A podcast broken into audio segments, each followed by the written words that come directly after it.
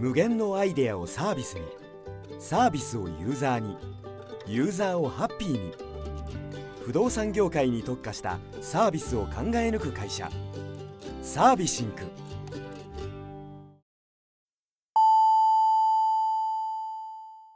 ウェブディレクションやってますラジオ。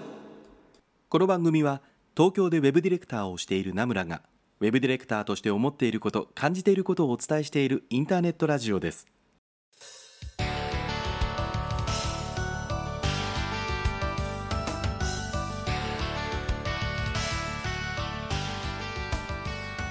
皆さんこんばんは名村真司です。1週間のご無沙汰がお過ごしだったでしょうか。えー、今週ですけどもネット界隈見てるとですね結構な人が反応してたのが「新エヴァンゲリオン」でしたね。皆さん見に行かれましたでしょうかね。まあ見てる人結構いるかもしれませんけどもね。実は名村見てないんですよ。どれどころかですね。実は「エヴァンゲリオン」の新劇場版の3部作ってね序波球ありますけどあれ僕見たことなくてですね。今更なんか「新エヴァンゲリオン」だけ見に行ってもしょうがねえなと思ってこう序波球かな？あれをどうにかして 見てみようかなと思ってます。あのもう大昔ですけどね最初のテレビ版とか「使徒申請」あと何でしたっけ「いや真心を君にか」っていうのはね見たんですけどね。あの中でなんか僕の中ではこう完結してるものがあってそれまでこう自分の中にできてたなんかなんていうの？世界観？その作品の世界観みたいなのがね変えたりとか変わってしまうっていうのが昔から結構ね抵抗があるタイプで。なんか新しい話ですって言われた時になんかうんそれを見てしまってあのー、以前に見てたものと違うものだった時にとかってなんか思うとねどうもこう足がそっちに向かずにっていうことでね、えー、見てなかったんですけどもまああのもうこれで終わりだということもあるのでまあ流行りに乗るってわけではないんですけどもねあのー、多くの人のコメントがいいこれは見といた方がいいよということを言ってるのでね今度見に行こうかなと思ってたりしますけどね。リアルタイムで見たのが1995年ですか？はい。まあその見始めた作品がねどうなるのか。まあ中でいたねキャラクターたちがどういう風になるのかというのを見てこようかなと思っています。皆さんもねエヴァ以外とかで何かおすすめの映画とか漫画とかあればぜひこれはがきとかね送っていただければなと思います。というわけで、えー、今週も行ってみましょう。今夜も30分俺についてこい。この放送は不動産業界特化のウェブ制作システム開発でおなじみのサービシンクの提供でお送りいたします。はいということでね今週も始まりましたけどもねちょうどですねこう昨日ですけどもあの結構ずっと言ってた大きな案件が、まあ、ちょっと落ち着いたんですよね。で何時ぐらいだったかな？夜11時ぐらいだったかな？10時とか11時ぐらいだったかな？あの久しぶりにこうちょっと人の話人の話とかまあポッドキャストであるとか、まあ、ラジオであるとかっていうのをね聞こうかなと思う余裕がやっとできたのでこうクラブハウスも2週間ぐらいなんかまともに見てなかった気がするんですけど久しぶりにちょっとひら見てみたんですが全然人がいなくなっててですね なんかクラブハウス本当に人がいなくなってるってツイートをしたらですね長谷川康久さんがそれを見てくれてですね中で部屋を作っててでおおいいないいなと思って聞きに行ったんですけど最後2人でちょっとお話をさせていただいてましたね。あのクラブハウスの中であの話されたことって外部で言っちゃいけないっていうのが決まりがあるらしいんですけどもまあウェブディレクターに関する話をしてたんですけどもまあなんかその時の話を受けてねちょっとなんかふとふとこう今日とか昨日の夜終わってからずっと考えてたんですけどもなんかこうディレクターのコアスキルって一体何なんだろうかなとかってことをねちょっとふと思ったんですよ。ちょうど先週あのディレクター談義ボリューム7で、えー、長田さんと一緒に喋りましたけどそれのボリューム6ですね1月にやった時にそうディレクターとして置いておきたい3つのスキルは何ですかみたいな形でね喋ったんだけどなんかテクニカルなことなのかなとかね。うん。なんかまあその話とかってちょうどその1月のディレクター談義でも言ったしちょうど4週間ぐらい前からかな。あのさっきの長田さんの番組にポッドキャストの番組で僕も出させていただいててね。ずっとディレクター談義でも、まあ、その僕にとっての3つ長田さんにとっての3つそれぞれってどうやってもう学んでいけばいいんですかみたいなことをねお話をしてるんですけども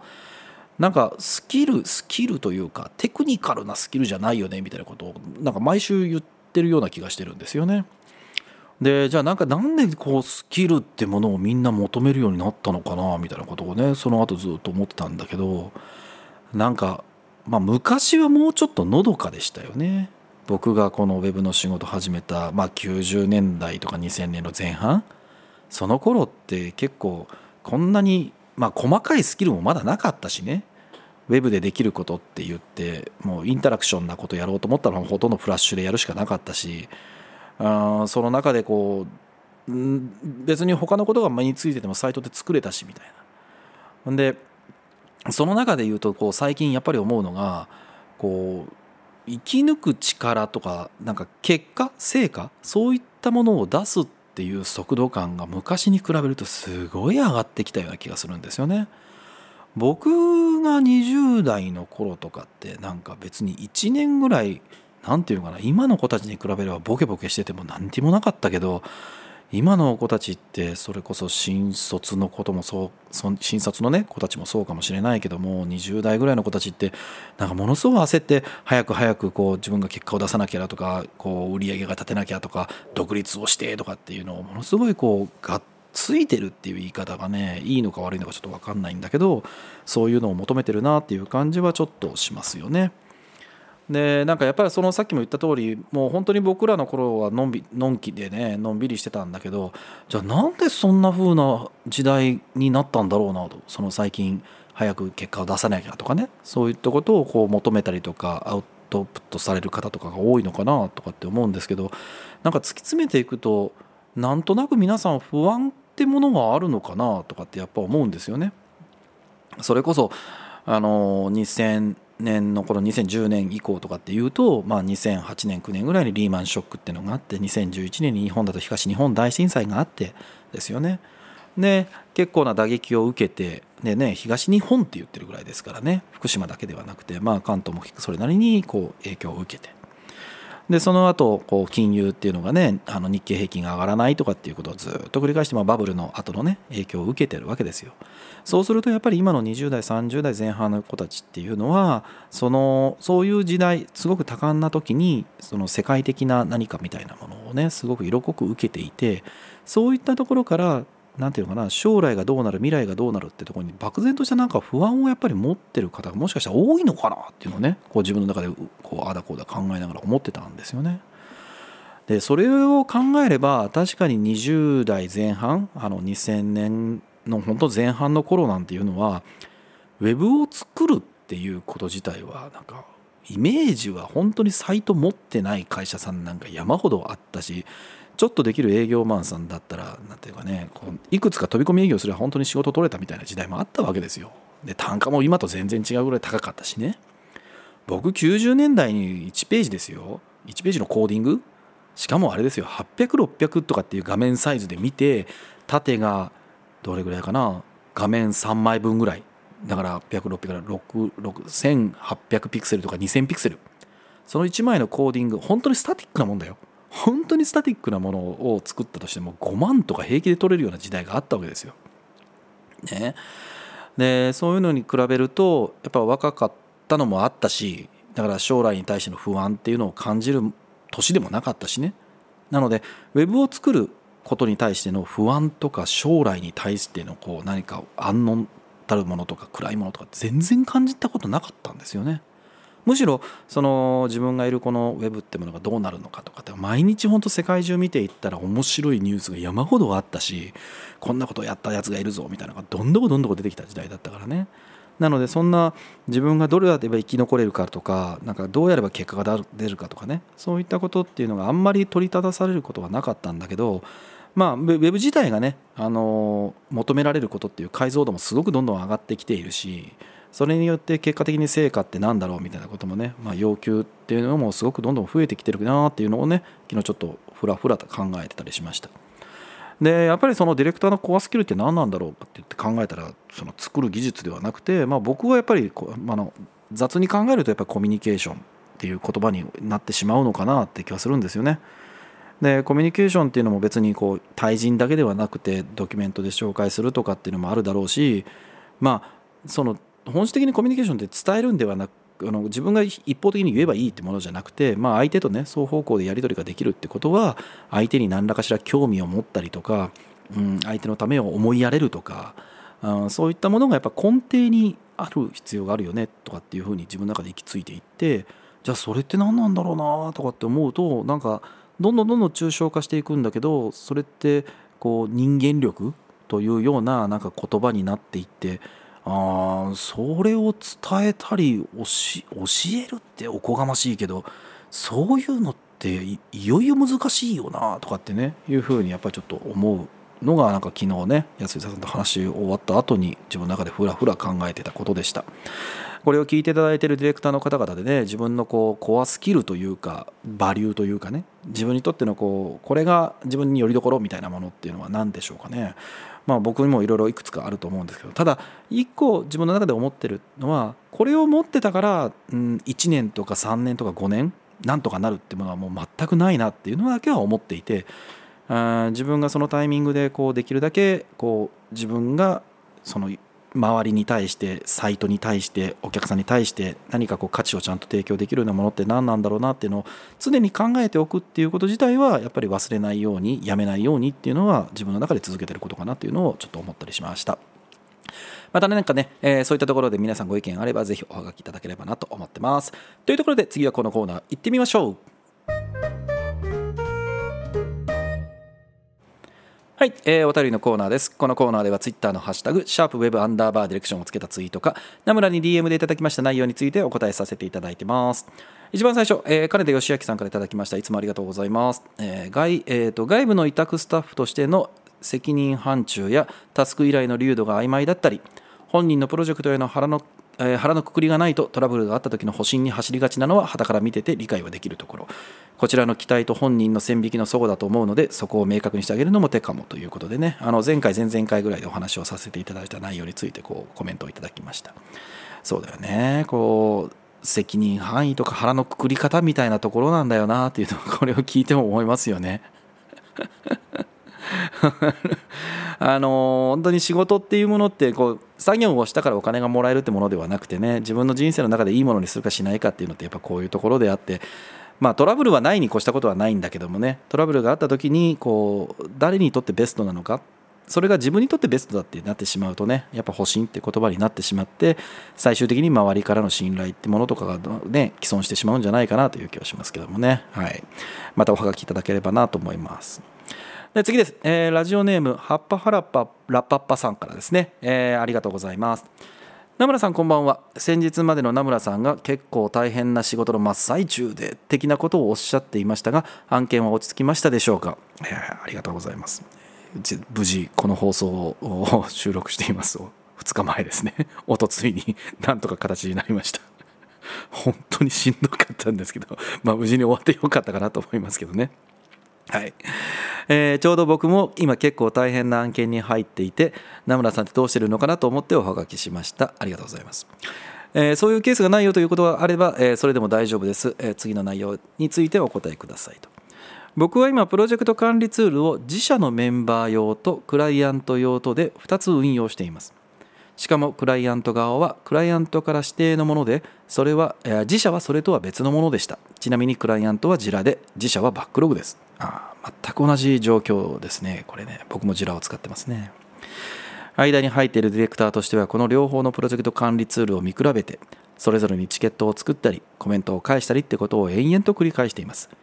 こういった一つの案件だけど複数のプロジェクト管理をつ、プロジェクト管理ツールを使うっってことを名村さんもありますか？あったら名村さんはどうやってるのかぜひお聞きしたいです。ということでねいただきました。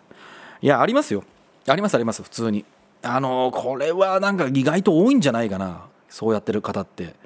あの難しいのがその別にクライアントさんに見せてもいいと思うんだけど社内でやり取りしてる時にその例えば編集履歴コミットねあの Git へのコミット履歴とかが出てきた時とかねこれって何なんですかとか、まあ、あと社内でちょっと揉めてるとかっていうことがクライアントに見えていいのかみたいなことを気にされる場合には、まあ、社内は社内のコミュニケーション用クライアントさんにはクライアントさんのコミュニケーション用みたいな感じでね分けて使ったりするところって多いと思います。で、僕も実際そうでした。まあ、あの、冒頭で 気にしていただきました大変な仕事の件ですけど、それも本当そうでしたよ。あの、バックログ2つだったんですけど、えっと、やっぱり社内用と、それはちょっと関係会社さんが入ってたので、社内のあの NDA 的なことでね、お見せできないものもあったから、まあ別のバックログ作ったんですけど、まあまさにそうでした。社内からこれがちょっとあの確認してくださいって言ったら、その内容を受けて、えー、もう一個のバックログに書いて、で、そこから返事が来たら、自社の方にもう一回書き直してみたいな。ことこれずっとやってましたねだって2ヶ月で僕1人でどれぐらいかな？600チケットぐらい切りましたよ 小さいものも含めてあの600も切ったっていうのはあれなんですよ。一つのこう疑問に対して1チケットっていうルールを僕は必ずつけているのでなのであのこれとこれとこれなんですけどって見たことあったらそれ3つのチケットに絶対するようにしてもらってるので、まあ、それもあってこう数が増えていくので、まあ、社内社外あの単純に計算すれば300ぐらいの質問とかがね2ヶ月ぐらいでやり取りがあったっていうことですね、まあ、進捗管理も含めてですけどね。でその時に大変なのはあのやっぱチケットの横断ですよね。僕の中で2つのチケットを書くこと自体とかそれぞれでやり取りするっていうのはもう仕事なので別にそれに対してどうこうはあんまないんですよ。あの両方で言わなきゃいけないことがあるからっていうことで別にそれでいいと思ってるんだけどもあの A で書いたチケットの内容が B だったらどれだったっけ？B で書いた内容のチケットって A の方で言うとどの番号だったっけっていうことがチケット番号がこう当然ながらかぶるわけじゃあの一緒になるわけじゃないので探す手間がすごく嫌なんですよ。どれだったっけなみたいなことを探しながらこうさもうねバックログだったバックログの中のチケット検索を叩いてでその中であこれだったみたいなね感じになるわけなんだけどそれを探してる手間がすごくこう自分の中でストレスというかフラストレーションがたまるので必ずその本文の文末にそのそれぞれのチケット番号あ僕がよく書いてるのは、えっと、バックログだったら、えっと、ハイフンだったかな？ハイフン3つやると水平線が多分出るはずなんですよ。で水平線を入れてその下にサービシンク管理コロンとか、えー、A バックログ管理コロンとかで書いてそこに、えー、とそれぞれの互いに違いの URL を書くようにしてます。必ずメモして。そうするとあこのコメントがあったなっていうふうにこうやり取りしてなるほどなるほどこれをああの相手側の方に伝えなきゃいけないなって言ったら本文の一番上まで戻ってそこに書いてる URL をクリックするともう一方の方のこうチケット管理システムがね立ち上がってくれるのでそれでこうできるだけ手間をどれだったっけねって探すことの手間をね、減らすようにしてますね。まあ、あとはこの間ねあのこのハッパハラッパラッパパさんが書いてくれてますけどもあの僕もジラとバックログだったりするんですけどもえっと、ジラでバックログのリンクを貼るっていうことが、まあ、うちもこれ全く同じなんですよ。クライアントさんがジラをね、あのご利用になられてらっしゃるので、ジラからうちの社内のバックログへのリンクっていうのが、なんかちょっと貼りづらいのもあって、逆はできるんですよ。バックログからジラへのリンクはね。だからどうしようかなとかって思ってたんですけどもあのもっと言うとこのジラから Webhook を使って、えーと、Google、えー、アクションスクリプトガスを使ってバックログの中に自動でバックあのチケットをコピーするって機能は作ってるんですよ社内で。なので、ジラで起表がされたらバックログの中に同じチケットが立ち上がり、その文末にはジラの URL を書くようにしてるんですね。なので、バックログからジラの方には行きやすいんですけど、逆へ行けない。でも、どうしようかなと思って、もうこれを探すのもすんごい手間になってて、でこの間もう案件ものすごい忙しくて疲れた疲れ果てたんで気分転換だとかって思ってえー、っと Chrome の拡張機能を作ってました社内で。あの僕が社内じゃないかあの家でね。あのガチャガチャガチャ作ってそんな大変なもんじゃないんですけどあのジラの中の一部の HTML をパースして、まあ、要はチケット番号ですねチケット番号をパースしてバックログの検索結果クエリにそのえーと、チケット番号を埋め込むようにしてで、えーと、ターゲットブランクでリンクが立ち上がるっていうのが画面のそのジラのね、えー、画面の特定の場所にバックログへのリンクっていうのが出るようなっていうね、えー、拡張機能を作ってそれをクリックすれば検索結果に出る検索結果の中には、えーと、そのガスを使ってコピーされたものが出てくるっていうことをねこの間やったんですけどもこれでだいぶ楽になりましたね。もうそれまではわざわざバックログ開いて検索して出てきたものを探してみたいなことをやってたんですがワンクリックで全部終わるようになったので、まあ、そういったその小さななんていうのカスタマイズというか工夫かそれはやっぱりやるようにはしてますね。あの本質的なところで文章を書くこと自体はもうこれも僕ディレクターの仕事だって割り切ってるのでもうそれに対してしんどいってことは思ったことは一回もないですね。なのでまああの大変だと思いますけどもその自分がその直接的な仕事じゃないところに対して何か工夫できないかなみたいなことを考えていただくのがいいんじゃないかなというふうに思ってます。はいえー、じゃあ次はこちらのおはがきいってみましょう。えっ、ー、と、白熊で頭金さんからいただきました。ん？この方、あれじゃないですか？鹿児島の方なんじゃないんですか？白熊で頭金って、これあれですよね。鹿児島の、あの、かき氷かかき氷の白熊さんなのかな？それじゃないのかなと思うんですけど。はい。えー、先日のバックログワールドを後日になったのですがアーカイブ放送を聞きました。ツイッターでも書いてる方がいましたが無駄な話が全然ない上に20分とは思えない情報量でした。あれだけ喋っていて話す速度は速いはずなのに聞き取れる。すげえ！と思って聞いていました。ありがとうございます。えーただ僕の理解の速度が情報量に追いつかなかったですということで。すいませんでした。やっぱり早かったよな。ごめんなさい。詰め込みすぎたなと思ったんですけどね。はい。えー名村さんはラジオのトークもそうですがああいったセミナーでのトークとかもどうやって練習していますか？あはい。えーまたあのバックログワールドでのトークは20分に収めるためにどれぐらい練習をされたのですか？というのは、えー僕はお客さんの前に出るとつい「えーあー」が多く先日はお客さんから「えーあーうるさい」と言われてしまいかなりへこみました。あこれはつらいな。はい。えー自分では全く意識していなかったのですが Zoom の録画を見ると実に3分の1ぐらいそれを言ってしまっていて、えーなくて7癖あって四十八癖と言いますが全く意識できていなかったことにもショックでした。また自信がない話をするときに語尾を言い切ることができずにいろいろつけてしまっていることにも気づきました。例えば〇〇であるということになるのではありますがいかがでしょうか？とか〇〇ということでございます？とか〇〇であるということをお伝えしたいと思っていたのではありますがいかがだいかがでしたでしょうか？とかとかとか。ああなるほどね。はい。えーこういったトークについてのスキルアップのコツがあれば教えてくださいということでね、えーまあ、ディレクターにとって喋ることって大事なスキルかもしれないですね。定期的にこのいうおはがき頂戴しますね。はい。ありがとうございます。えー、トークスキル？トーク？まあでもねあのこの語尾ですよね。何々であるということになのですがいかがでしょうかとかってこう言い切ることができない。書いてらっしゃいますけどね。あのここで言ってしまうときつい印象になるかもしれないからと思ってできるだけ柔らかく柔らかく柔らかく相手の顔色を見ながら言うとこう語尾がいつまでたっても切れない人って確かにいますよね。でだんだん冷静になってくるとすっごいくどい言い回しをしちゃうっていう状態なんですけど本人あんまり気づいてないとか。この「えーあー」っていうのもねこれあでもね「えーあー」はね僕トラウマありますよセミナーでは。あの2018年かな？2018年に僕 CSS ナイトに出させていただいたんですよ。えー、となんかディレクターの特集で作業する前にあ手を動かす前にやることみたいななんかそんなやつだったかな？出させていただいてトップだったんですよね。で持ち時間25分だったんですけど僕あれですよ。あの久しぶりにこう高野さんの前で喋る。高野さん前じゃないけどね来ていただいたお客さんの前だったんですけど CSS ナイトの現場で喋るっていうことが久しぶりだったんですけどもあのびっくりするぐらいエアーを言ってしまってカンペ出されましたからね。エアー多いっつって。喋自分が登壇してる時目の前にカンペ出されてもねもう調整できない上に舞い上がってねあれはかなりパニックになったのと終わってからもういいだけへこみましたね。本当に。でも今も僕少なくはないとは思いますよ。あの A や言ってしまうことってね。でもこれをこうなんていうかな。僕も過去いました。あのえー、あー何々でなんですけどもえー、あとそのみたいな本当に接続詞の方が長いみたいな方何人か過去いましたけどもね。でもこれお客さんに言われたらへこむよね。へこむよね。でまあトークのスキルトークのスキルトークのスキル。でもねああるんだとするとトークのスキルってこれまあ簡単か難しいかって人によるかもしれないんですけども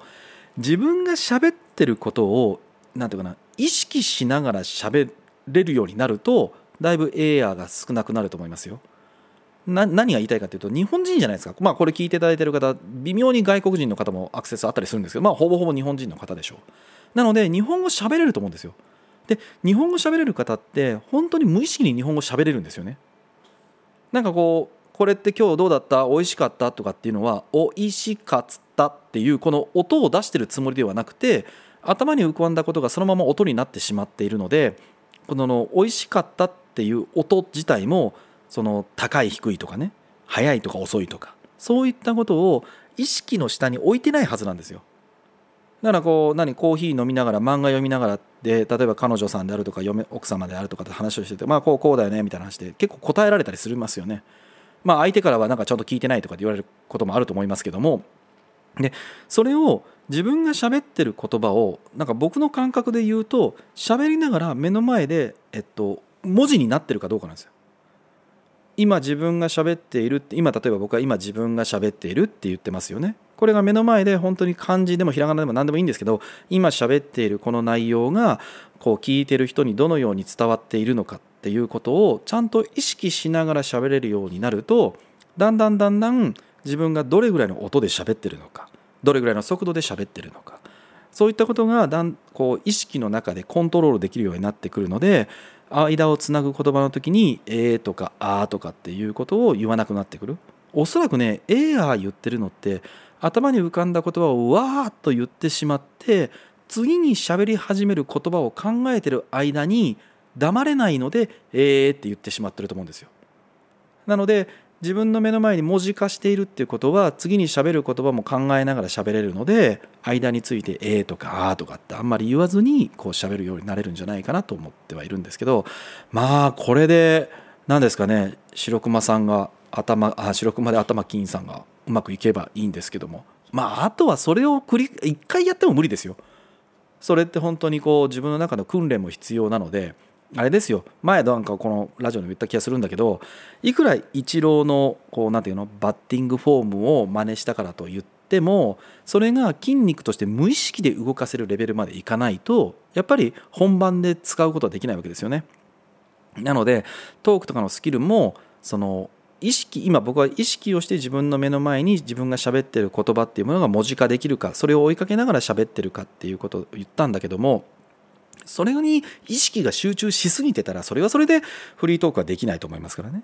なのでこれも訓練が必要なのであれですよ。家族の方兄弟あとは会社その彼女であるとか彼氏とかそういった方々と普段こうフリートークとして喋ってる時に自分がどんな言い方をしてるのかどれぐらいの速度で言ってるのか。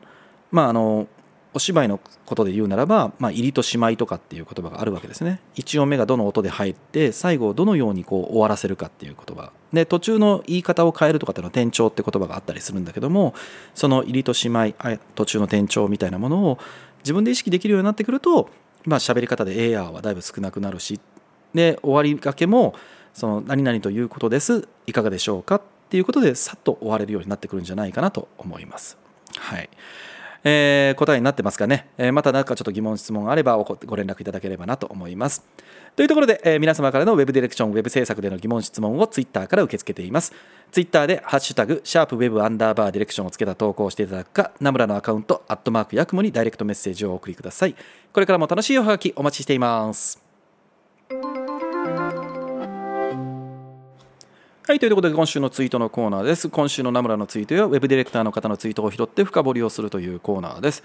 えーと、今日は2021年3月25日、えー、ナムラのものではありません、え、ジーラムさんが投稿されてらっしゃった内容をちょっとご紹介しようかなと思います。えー、ツイートの内容ですけども社会が社会を支えられなくなるそういった時僕らは僕らの子供たちにそれでも偏差値高い大学に進学しなさいちゃんとした会社に就職しなさいと言えるんだろうかこの社会を根本からアップデートしていく必要を感じる大げさかなというツイートをねジーラムさんされてらっしゃったんですけどね。これが妙にちょっと僕の頭の中で残ってましたね。あの実際コメントもちょっと返させていただいたんですけどもね。これなんかコロナだからどうこうってわけじゃないですけどなんかもうあの資本主義経済がどうなるかとか行き詰まってるんじゃないかみたいなとかその富がねすごく一部の人に集まっていて富の再配分をするべきだみたいなねことを経済的なところでおっしゃる方もまあ最近すごくやっぱ出てきましたよね。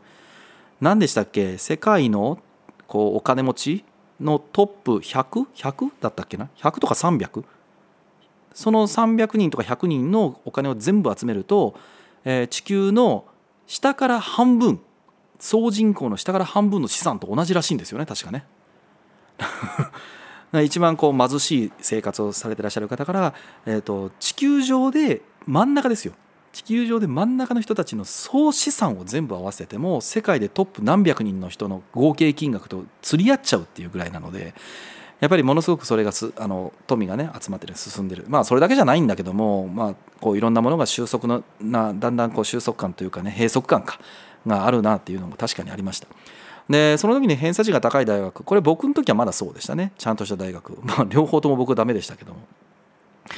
えー、ましてやね社会あの就職活動しないで僕は東京に来ちゃったタイプだったから何とも言いづらいんですけどもどうだろうね。本当にこうその時に僕が書いたのが生き抜く力みたいなものっていうのが本質的には求められる時代になってきてるなっていう気はちょっとしたんだよね。その工夫というか知恵を絞るというか知識ではなくて知恵があって知性であるとかっていうことで今自分がこう何をするべきなのかっていうことを考え出してやったことはないけどもこうその考えた報道方法を実行に移して行動に変えてで自分がその場でこう適材適所的なところの動きができる。それをこう生み出せるっていうのが僕の中でこう生き抜く力みたいな感じがするんですけどそれは確かにこういわゆる詰め込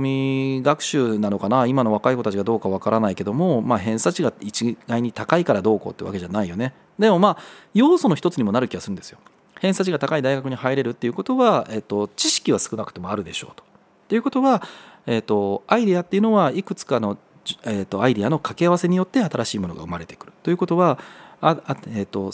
大前提としてはいくつかの情報、まあ、できればたくさんの情報を持ってた方が有利ではあるっていう気はするんですよね。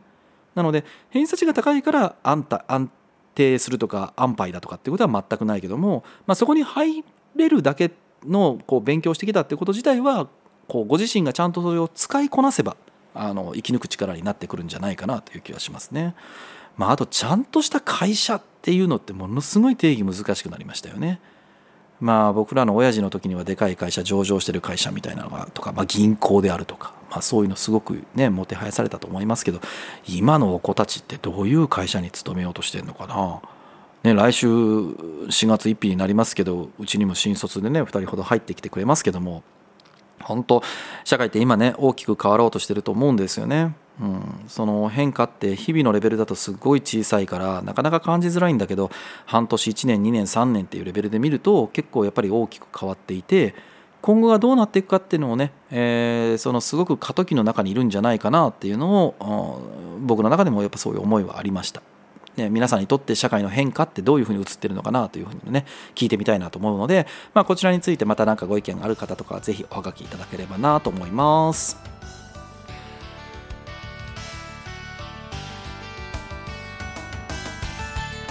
はいというところでエンディングです、えーと、先日ですねあのゲストをお呼びするよということで告知をさせていただきましたがまだ日程はね未定なんだけども長谷川康久さんにお越しいただけることになりました。あのちょうど昨日そのさっき言ったねクラブハウスで来てよっていう話をしたらぜひぜひって言っていただけましたので、えー、近々長谷川康久さんに来ていただこうかなと思ってます。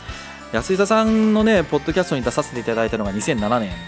が一番最初ですね。あの前別のブランドでやってらっしゃった時に出させていただいてそこから今の、えー、なんだっけな今のやつで2回ぐらい出させていただいてまさか自分がポッドキャストをやってねあの来ていただけることになるとは思いもしませんでしたけどね当時は。まああのいろんな話をしてみたいなと思いますがあのどっちももう付き合い長くなってきたんであんまり歯に衣着せない言い方ができるのですごく僕にとっては楽な話楽な方か楽な相手なので。えー、どんな話が出るかなって今から楽しみに僕もしています。あのこれを聞いていただいている方の中でねせっかくですからあのこういうラジオですからあの長谷川康久さんに聞いてみたいこととかありましたらぜひともおはがきをいただければなと思います。